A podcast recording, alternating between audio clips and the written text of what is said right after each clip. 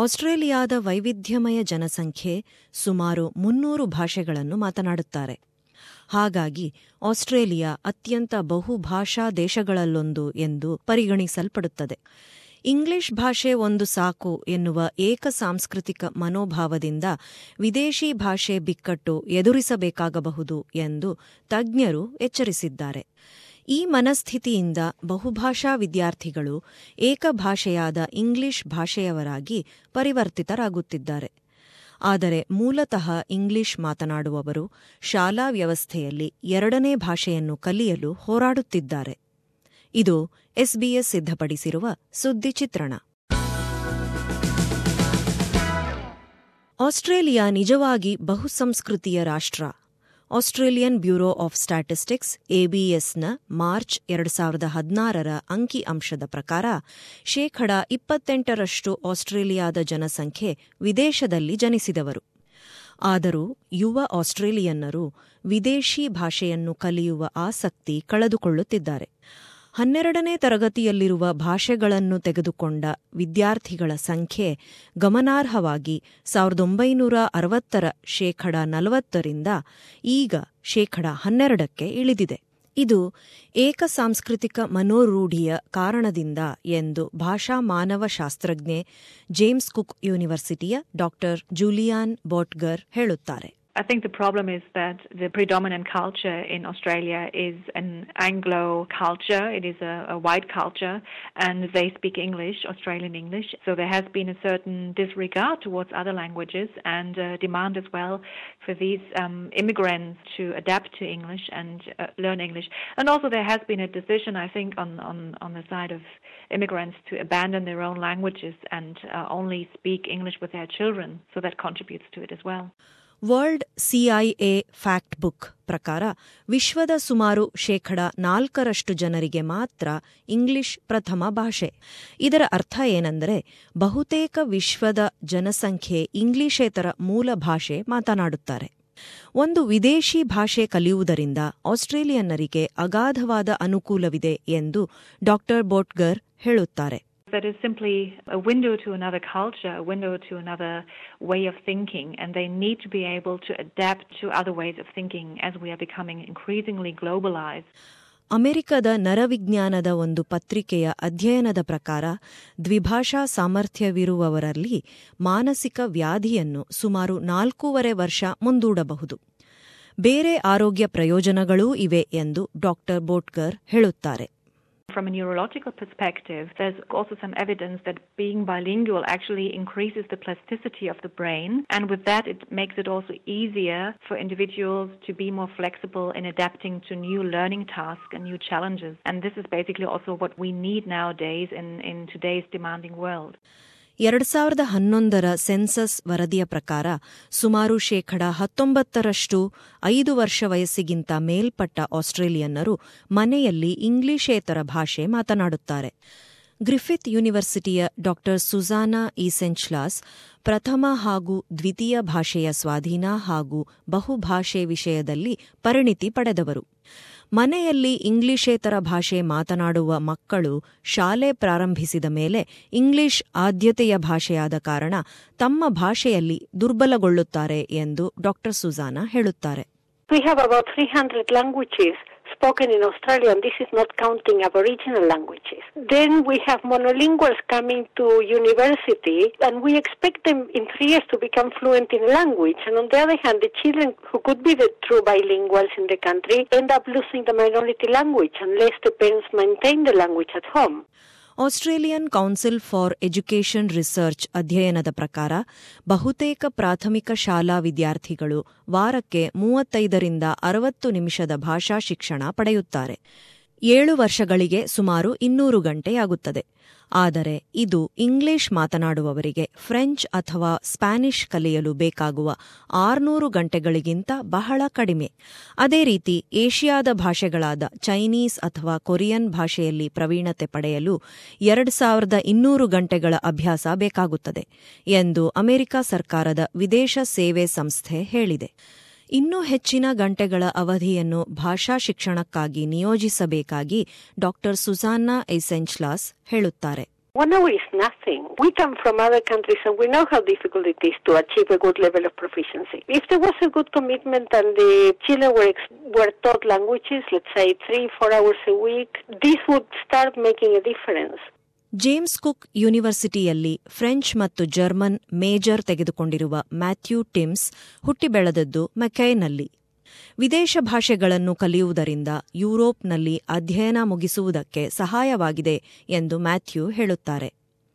ಟೌನ್ಸ್ವಿಲ್ ಹಾಗೂ ಉತ್ತರ ಪ್ರಾಂತ್ಯಗಳಲ್ಲಿ ಭಾಷಾ ಕಲಿಕೆಯನ್ನು ಪ್ರಚಾರ ಮಾಡಲು ಮ್ಯಾಥ್ಯೂ ವಿಶ್ವವಿದ್ಯಾಲಯದ ಯಂಗ್ ಲ್ಯಾಂಗ್ವೇಜ್ ಅಂಬಾಸಿಡರ್ ಪ್ರೋಗ್ರಾಂನ ಪ್ರತಿನಿಧಿಯಾಗಿದ್ದಾರೆ. ಅವರ ಪ್ರಕಾರ ಆಸ್ಟ್ರೇಲಿಯಾದ ಭಾಷಾ ಶಿಕ್ಷಣ ಬಹುತೇಕ ಒಇಸಿಡಿ ರಾಷ್ಟ್ರಗಳಿಗಿಂತ ಬಹಳ ಹಿಂದಿದೆ. In Finland, for example, uh, it's mandatory to learn Finnish, Swedish, English, and a fourth language of their own choice. So there's that extra push to learn languages, and, and they're also exposed to a lot of languages around them. So there's that extra push from the schools. It's a little different in Australia. It's not pushed as hard, and students are able to stop learning languages other than English after year eight. ವಿದೇಶಿ ವ್ಯವಹಾರಗಳ ಇಲಾಖೆಯ ವರದಿಯ ಪ್ರಕಾರ ಎರಡು ಸಾವಿರದ ಹದಿಮೂರು ಎರಡು ಸಾವಿರದ ಹದಿನಾಲ್ಕರಲ್ಲಿ ಆಸ್ಟ್ರೇಲಿಯಾದ ಶೇಕಡ ಎಂಬತ್ಮೂರರಷ್ಟು ವಾಣಿಜ್ಯ ರಫ್ತನ್ನು ಏಷ್ಯಾ ಗಣನೆಗೆ ತೆಗೆದುಕೊಂಡಿದೆ. ಎರಡು ಸಾವಿರದ ಹನ್ನೊಂದರಲ್ಲಿ ಕೇವಲ ಶೇಕಡ ಆರರಷ್ಟು ಹನ್ನೆರಡನೇ ತರಗತಿಯಲ್ಲಿರುವ ವಿದ್ಯಾರ್ಥಿಗಳು ಒಂದು ಏಷ್ಯಾದ ಭಾಷೆ ಕಲಿತಿದ್ದಾರೆಂದು, ಅವರಲ್ಲಿ ಬಹುತೇಕ ವಿದ್ಯಾರ್ಥಿಗಳು ಏಷ್ಯಾ ಹಿನ್ನೆಲೆಯುಳ್ಳವರೆಂದು ಗ್ರಾಟನ್ ಇನ್ಸ್ಟಿಟ್ಯೂಟ್ ಅಧ್ಯಯನ ಹೇಳಿದೆ. ನ್ಯೂ ಸೌತ್ ವೇಲ್ಸ್ನಲ್ಲಿ ಎರಡು ಸಾವಿರದ ಐದರಲ್ಲಿ ಎಚ್ಎಸ್ಸಿಯಲ್ಲಿ ಸಾವಿರದ ಐನೂರ ಇಪ್ಪತ್ನಾಲ್ಕು ವಿದ್ಯಾರ್ಥಿಗಳು ಚೈನೀಸ್ ಭಾಷೆ ಅಭ್ಯಸಿಸಿದರು. ಹತ್ತು ವರ್ಷಗಳ ನಂತರ ಎಚ್ಎಸ್ಸಿ ವಿದ್ಯಾರ್ಥಿಗಳ ಸಂಖ್ಯೆ ಹನ್ನೆರಡು ಸಾವಿರ ಏರಿಕೆ ಆದರೂ ಸಹ ಚೈನೀಸ್ ಭಾಷೆ ತೆಗೆದುಕೊಂಡ ವಿದ್ಯಾರ್ಥಿಗಳ ಸಂಖ್ಯೆ ಎಂಟುನೂರ ಮೂವತ್ತೆರಡಕ್ಕೆ ಇಳಿಯಿತು.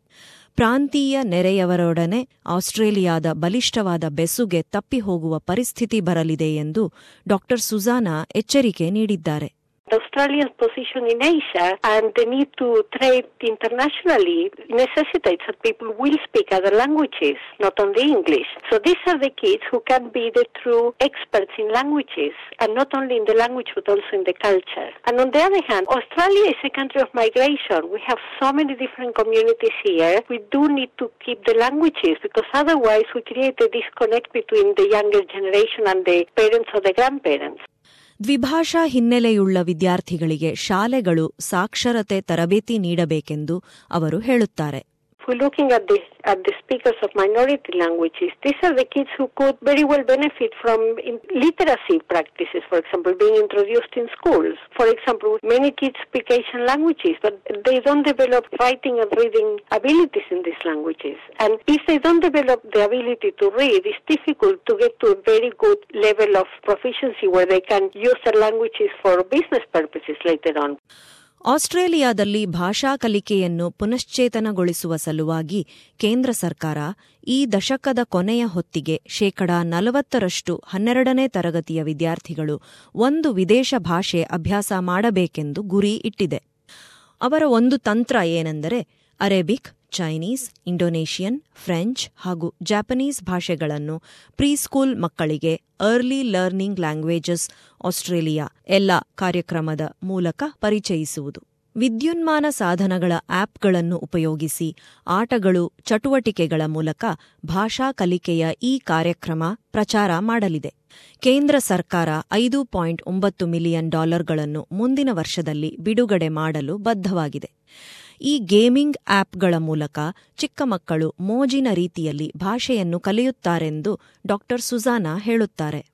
Children do get very excited about games. So games are very interesting because they can develop linguistic skills, but at the same time, children are having fun. They're focused on the outcome of the game, on winning. They're usually competitive, so they want to feel that they are beating someone else. But nothing replaces human interaction. So app games are great tools, but they have to supplement, not substitute human interaction. Because children really learn from being talked to and answering to other people. Loop school Chinese ಅಪ್ಲಿಕೇಶನ್ನ ಸೃಷ್ಟಿಕರ್ತ Scott walls ಮಧ್ಯಮ ಹಾಗೂ ಪ್ರಾಥಮಿಕ ಶಾಲಾ ವಿದ್ಯಾರ್ಥಿಗಳ ಮೇಲೆ ಗುರಿಯಿಟ್ಟಿದ್ದಾರೆ. ಅವರು ಸರ್ಕಾರದ ಎಲಾ ಕಾರ್ಯಕ್ರಮಕ್ಕೆ ಬೆಂಬಲ ನೀಡಿದರೂ ಸಹ ಒಂದೇ ರೀತಿಯ ವಿಧಾನದ ಶಿಕ್ಷಣದ ಬಗ್ಗೆ ಸಂಶಯ ಪಡುತ್ತಾರೆ. ಅವರು ಎಲಾದ ಚೈನೀಸ್ ಕಲಿಕೆಯ ಆಪ್ ಅನ್ನು ಉಲ್ಲೇಖಿಸುತ್ತಾರೆ. Mandarin Chinese is unique in terms of its use of tones in the language. That's why um, for the Loom School app we kind of aimed on rhythm rather than songs because children learning Mandarin need to learn the tones and learning Mandarin through songs can be good, but there's one problem in that the intonation and pitch changes in the melody of songs itself can actually interfere with learning the pitch and tone of Mandarin Chinese. ಈ ನಡುವೆ ತಂದೆ ತಾಯಿಯರು ಮಕ್ಕಳನ್ನು ದ್ವಿಭಾಷಾ ಸಾಮರ್ಥ್ಯ ಹೊಂದಲು ಸಹಾಯಕವಾಗುವ ಪರಿಸರ ನಿರ್ಮಾಣ ಮಾಡಬಹುದು ಎಂದು ಡಾಕ್ಟರ್ ಸುಜಾನಾ ಹೇಳುತ್ತಾರೆ do everything possible to keep the language going at home and maybe organize play groups so the kids can interact with other children in a very informal way. So it's not a punishment that here comes the weekend I have to go to yet another school and study Chinese. Maybe doing activities that are integrated but are seen as more fun. ಭಾಷೆಗಳನ್ನು ಕಲಿಯುವ ಆಸಕ್ತಿ ಹೆಚ್ಚಿಸಲು ಹಾಗೂ ಪ್ರೋತ್ಸಾಹಿಸಲು SBS community languages Australia ಜೊತೆಗೂಡಿ SBS national languages competition ಬಿಡುಗಡೆ ಮಾಡಿದೆ. ಹೆಚ್ಚಿನ ಮಾಹಿತಿಗಾಗಿ ವೆಬ್ ಕ್ಷೇತ್ರ W W W dot SBS dot com dot AU slash ಎನ್ಎಲ್ಸಿಗೆ ಭೇಟಿ ಕೊಡಿ.